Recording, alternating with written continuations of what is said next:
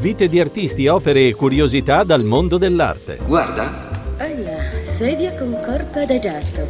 Un'opera vivente? un'opera originale, cara. Io sui 18 milioni la comprerei. Sono Roberto Uggeri e osservo con lo sguardo di un appassionato. A regola d'arte, per conoscere idee stravaganti e sorriderci un po' su. Questa è la mia signora.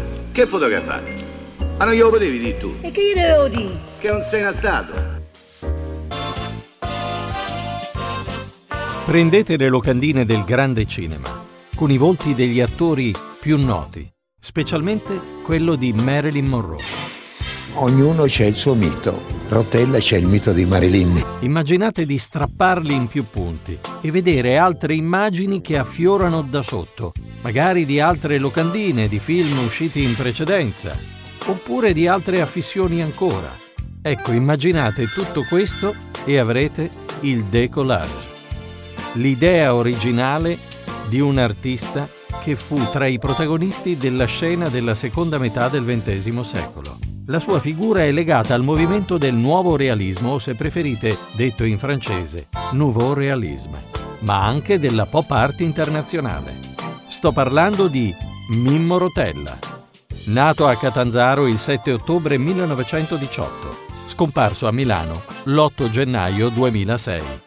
Per capire esattamente com'è nata l'intuizione, sentiamo proprio come la racconta lui stesso. Il decollage eh, dunque nasce da una, da una specie di mm, eh, crisi, una crisi morale e una crisi artistica, perché io quando sono ri- rientrato dagli Stati Uniti nel 1952 non volevo più dipingere.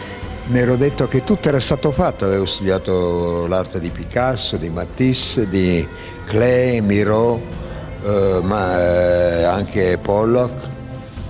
Ho detto tutto è stato fatto, all'epoca facevo, componevo dei poemi fonetici, dico, oppure avevo il mio bravo diploma del liceo artistico all'Accademia di Napoli.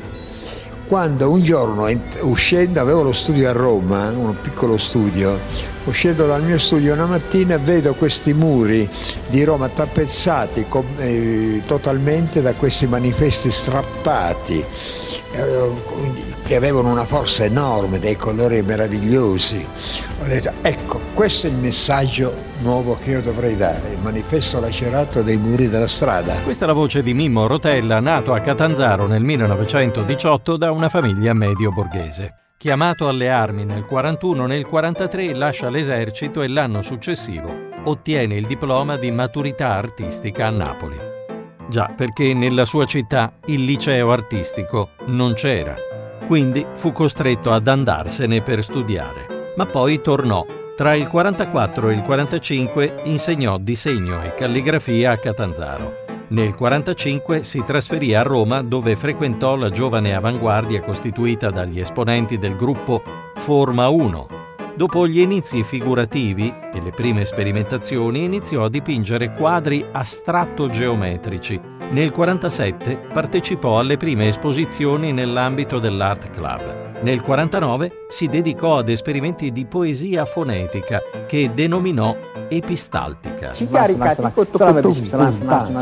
E siamo agli anni 50 che si aprirono con un'esposizione a Parigi al Salone del Nuovo Realismo. Nel febbraio del 51 partecipò alla mostra Arte astratta e concrete in Italia, alla Galleria d'arte moderna e contemporanea di Roma. Il mese successivo fu impegnato nella sua prima personale, alla Galleria Chiurazzi di Via del Babuino. Nel 51 ottenne l'assegnazione di una borsa di studio da parte della Fulbright Foundation che gli permise di recarsi negli Stati Uniti in qualità di artist in residence all'Università di Kansas City. Insomma, una carriera formidabile per un artista e un docente richiesto in tutto il mondo. Nel 53, come ha raccontato lui stesso, sentì che il mezzo pittorico non era più adatto per l'espressione della sua poetica. E così nacque il decollage. A documentare quegli anni gli fu dedicata tempo dopo un'importante mostra a Palazzo Reale a Milano.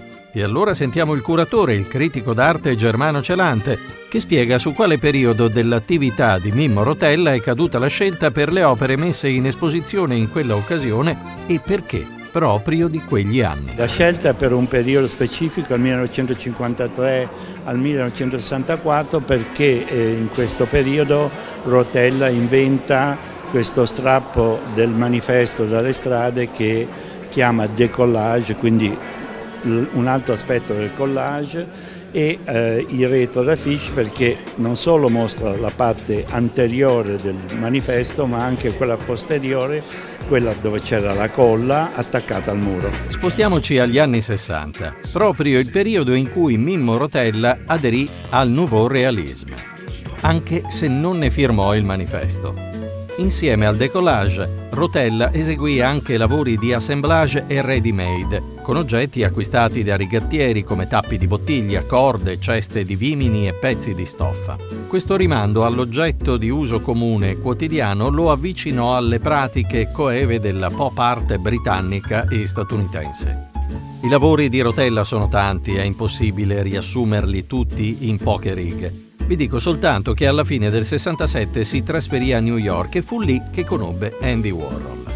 Tornato a Parigi alla fine del 68, continuò poi la sua attività espositiva.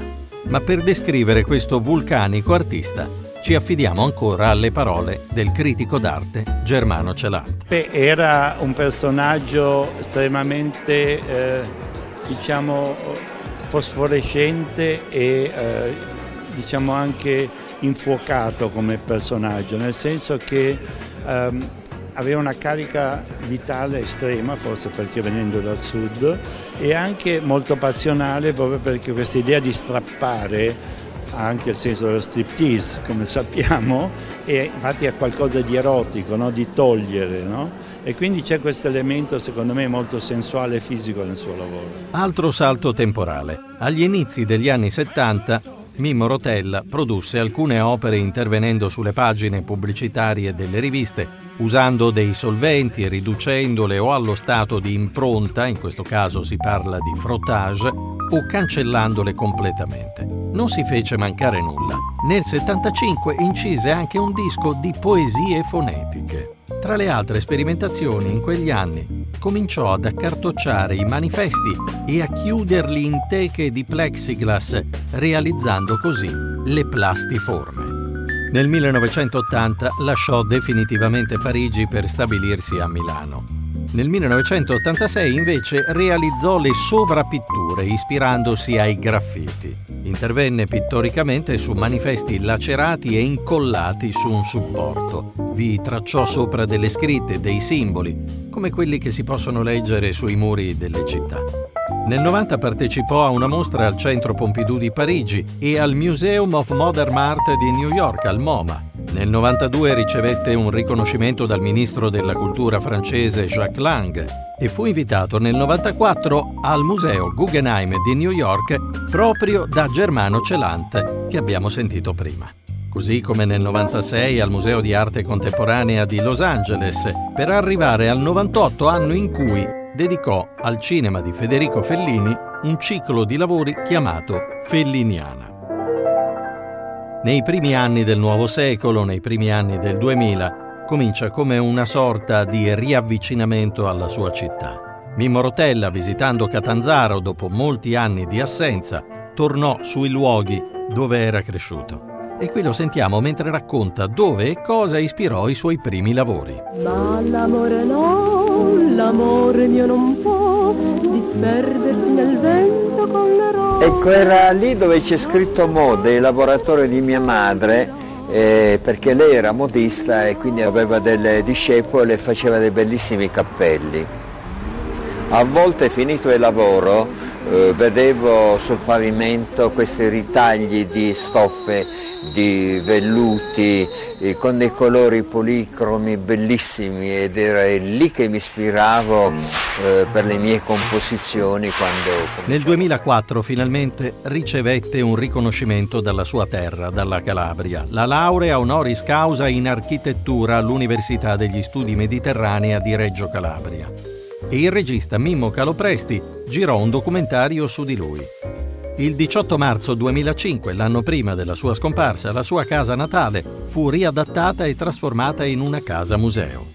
Ecco di nuovo l'artista mentre parla di un altro luogo importante che gli fu di ispirazione. Ecco, questo è il cinema Masceri, il cinema dove io venivo da, da ragazzino a vedere i film che io amavo molto, quelli di Charlie Chaplin, quelli dei cowboy, di Marlene Dietrich, immagini che poi io ho conservato nella mia mente e mi sono servite di ispirazione per i, miei fi- eh, per i miei lavori. Come molti artisti nati in provincia, Mimmo Rotella sentì forte il desiderio di sganciarsi da una realtà che avvertiva stretta e dalla quale, allo stesso tempo, si sentì sempre legato, come si evince anche da queste sue parole. Ecco, queste sono le ore mie più segrete.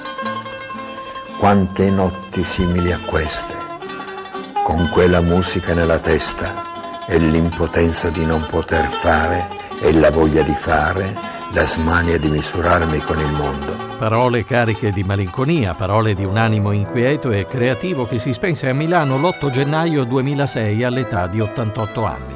Forse lo strappo che impose alla sua vita andandosene dalla terra che gli fu madre fu il primo di una lunga serie, quello più doloroso per un artista che si sentiva probabilmente più apprezzato all'estero che in patria. Nel 1995 la mostra al Guggenheim Museum sull'arte italiana il quadro più riprodotto eh, sui giornali americani è stato Mimo l'Hotel alla Tigre. Avete ascoltato A Regola d'Arte. Una costruzione di 8 metri per 8 per 1,20. La scultura gigantesca di Staccioni. Ma che dice quello? E che dice? Spiegano. Vite di artisti, opere e curiosità. A questo punto la Biennale apre sull'esterno con questo intervento di Simons che spacca la parete per cogliere il paesaggio. Certo, un'operazione sconcertante. Vieni, re, che c'è quello che dice Rosario. Una produzione di Roberto Uggeri. Ma che so? So imbudi, ne vedi? Pure io li metto così quando spiccia la cucina. Sì,